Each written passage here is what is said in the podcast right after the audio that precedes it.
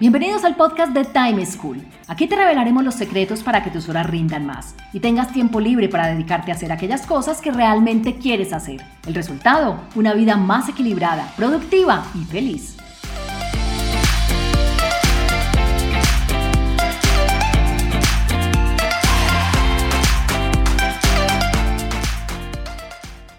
Hola, soy Juan Pablo Lema, un inquieto por la productividad y un estudioso del manejo del tiempo. Bienvenidos al noveno capítulo del podcast de Time School, la plataforma de conocimiento para aumentar la productividad y aprovechar mejor el tiempo.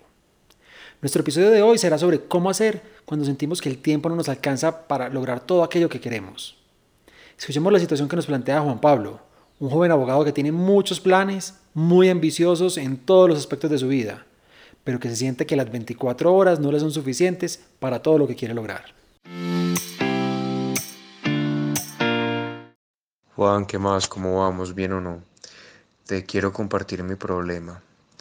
Yo quiero lograr cosas en muchos sentidos en mi vida, en mi cuerpo, en mi mente, en mi inteligencia, en mi espíritu. Entonces, eso implica trabajar, hacer ejercicio, compartir con mi familia, meditar, leer y aprender cosas nuevas, eh, ejercitarme fuertemente y demás pero la realidad es que solo tengo 24 horas, entonces estoy entrando entre 8 y 9 de la mañana, salgo 5 o 6 de la tarde, muchas veces son tiempos de transporte de media hora, 40 minutos.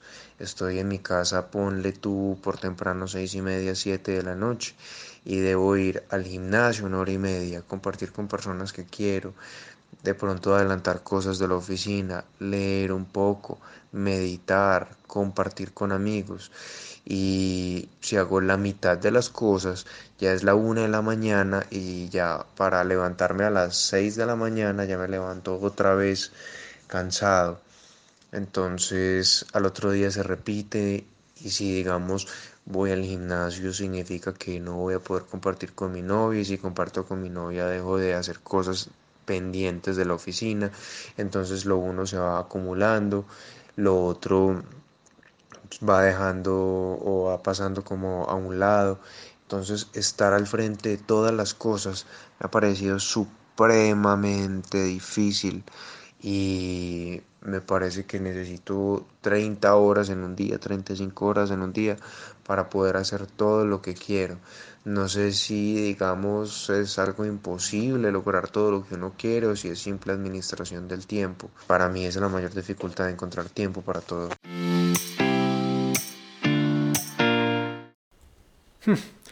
Escucho a Juan Pablo y me lleno de emoción. Qué bueno que todos tuviéramos tan claro todo lo que queremos lograr en la vida y sobre todo tan bien balanceados los diferentes aspectos que nos conforman. El familiar, el personal, el espiritual, el intelectual. Así es como todos deberíamos planear nuestro futuro. Sin embargo, si no lo gestionamos de una manera adecuada, puede pasarnos lo mismo y sentirnos abrumados, llevándonos a una situación de angustia o de parálisis. Por ello, para lograr todo lo que nos proponemos, les tengo tres recomendaciones. Primero, escoger para cada año máximo cinco objetivos. Segundo, construirles planes de acción. Y tercero, medir cómo gastamos el tiempo. Expliquémoslas en detalle. Lo primero que les digo es que escojan solo cinco objetivos. Juan Pablo nos habló de sus metas en muchos aspectos y eso está muy bien. Miren, los seres humanos tenemos al menos cinco dimensiones en las que deberíamos trabajar siempre. La emocional, que es la relación con los demás. La espiritual, que es la relación con nosotros mismos o con un ser superior. La intelectual, que es todo aquel conocimiento que queremos acumular o aquellas metas que tenemos en el ámbito profesional. La física, que es nuestro cuerpo, nuestra salud. Y la económica, que es cuánto dinero o riqueza queremos acumular. Para esas dimensiones uno siempre debe tener dos cosas, un propósito y un objetivo. ¿Qué es un propósito? Es una visión de más largo plazo. Es lo que queremos tener en 5, 10, 15 o 20 años en esta dimensión. También puede ser visto como aquello como queremos ser recordados una vez ya no existamos. Estos propósitos son etéreos, son vagos, son filosóficos. Ahora, lo que también tenemos que tener es un objetivo. ¿Y qué es un objetivo? Es ese paso que vamos a dar cada año para acercarnos a ese gran propósito, para acercarnos a esa meta etérea, vaga que tenemos en 5, 10, 15 o 20 años. Entonces, cada año uno le debe fijar a cada dimensión un objetivo, es decir, para cada propósito un objetivo específico. Y esos objetivos deben ser muy concretos, muy medibles y acotados en el tiempo, es decir, cuándo esperamos lograrlos o cada cuánto deseamos hacerlo. Y así, cada año, en la medida en que logremos los objetivos o decidamos modificarlos, podemos ir incluyendo nuevos objetivos, pero teniendo máximo 5 cada año. ¿Por qué? Porque si uno tiene más objetivos, no va a tener foco. Y cuando uno tiene muchas cosas por lograr y carece de foco, se le dificulta ser productivo y lograr lo que quiere. Hay dos adagios populares que nos lo recuerdan. El primero es, el que mucho abarca poco aprieta. Entonces tengamos pocos para poder alcanzar. Y el segundo es, el que persigue dos liebres al mismo tiempo no coge ninguna. Entonces por eso mi recomendación es tengan entre 3 y 5 objetivos, no más de esos cada año.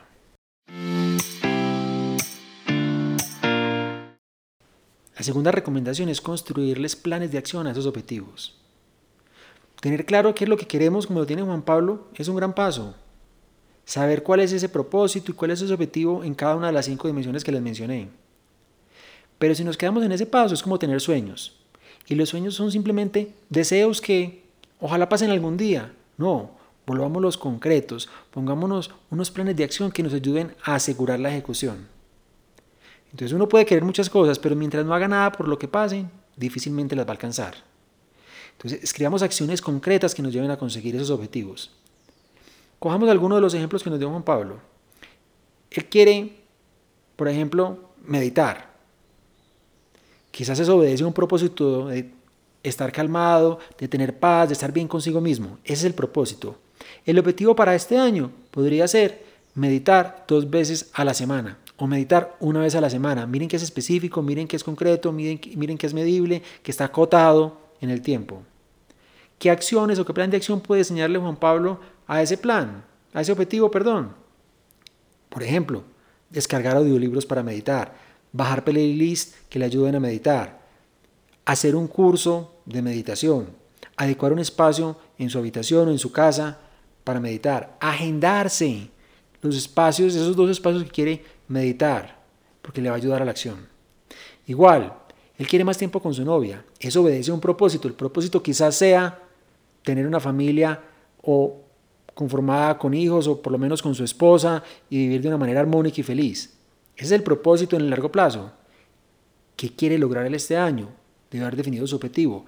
Su objetivo puede ser pasar al menos tres tardes a la semana o tres noches a la semana con su novia. ¿Cuál es el plan de acción para eso? Contárselo a ella. Cuando uno le cuenta a las otras personas, le ayuda a generar una presión externa para poder lograr la ejecución. Hacer un listado con ella de las cosas que pueden hacer. Definir cuáles son los días en donde va a pasar con ella, quizás para ir menos tiempo al gimnasio. Es listar ese tipo de actividades que me van a ayudar a lograr ese objetivo que me va a contribuir a lograr mi gran propósito de vida.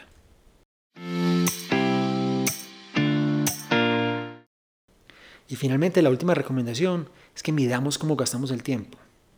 Uno puede tener claro lo que quiere lograr, uno puede tener su propósito, su objetivo, sus planes de acción, pero al final no los alcanzamos porque no les estamos dedicando el tiempo adecuado. Y uno no lo hace de manera consciente, simplemente el día pasa, las acciones llegan, las actividades laborales, invitaciones y demás. Entonces, lo mejor es medirlo para no ser consciente a qué dedico mi tiempo. Hagan una bitácora, durante una semana diligencien qué es lo que hacen y sean conscientes de cada minuto de esos siete días a qué los dedicaron.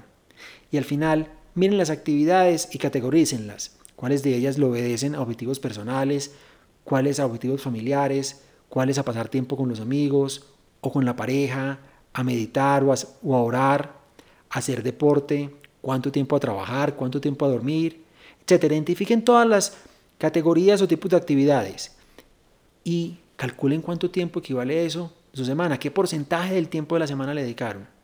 Miren, no hay un deber ser. En todas las dimensiones uno puede gastarse el tiempo que quiera. Es decisión de cada uno, siempre y cuando estén alineados con esos objetivos y esos propósitos que yo quiero. Solo hay dos dimensiones que tienen referentes, no deber ser. La primera es cuánto tiempo le dedicamos a dormir. nos debería dar entre el 25 y el 33%, que equivale a que durmamos de 6 a 8 horas en promedio diarias. Y la segunda que tiene un referente es trabajar, dada la jornada laboral que oscila entre las 40 y 48 horas semanales. Es decir, nos debería dar entre un 24 y un 28% del tiempo dedicado al trabajo. De nuevo, son referentes, no debe ser. Entonces, miremos qué hacemos con nuestro tiempo, cómo lo repartimos, teniendo en cuenta que solo hay 24 horas. Entonces hay que hacer renuncias. Si queremos dedicarle más tiempo a una actividad, tenemos que restársela a otras. Pero cuando medimos en qué gastamos el tiempo, nos damos cuenta en cuáles que no quisiéramos dedicar tanto, tanto, estamos dedicándole más y podemos hacer esas renuncias, reducir el tiempo para dedicarle a otras actividades que sí queremos lograr, que hacen parte de nuestros objetivos y que necesitamos dedicarles más tiempo. Como lo acabamos de ver, si quieren tener tiempo para alcanzar todo lo que se proponen en la vida, deben, primero, escoger para cada año máximo 5 objetivos en el ámbito personal.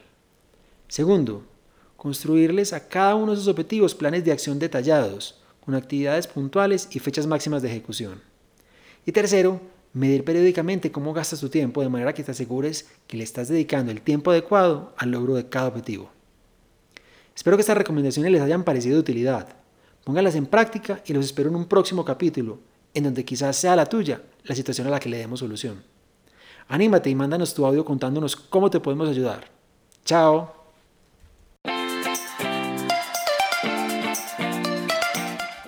Encontrémonos en un próximo capítulo con una nueva situación y más recomendaciones para que seas más productivo y feliz. Recuerda enviarnos los audios con tus preguntas, dudas e inquietudes al WhatsApp en Colombia 321-700-4810 por correo electrónico a podcast.timeschool.com.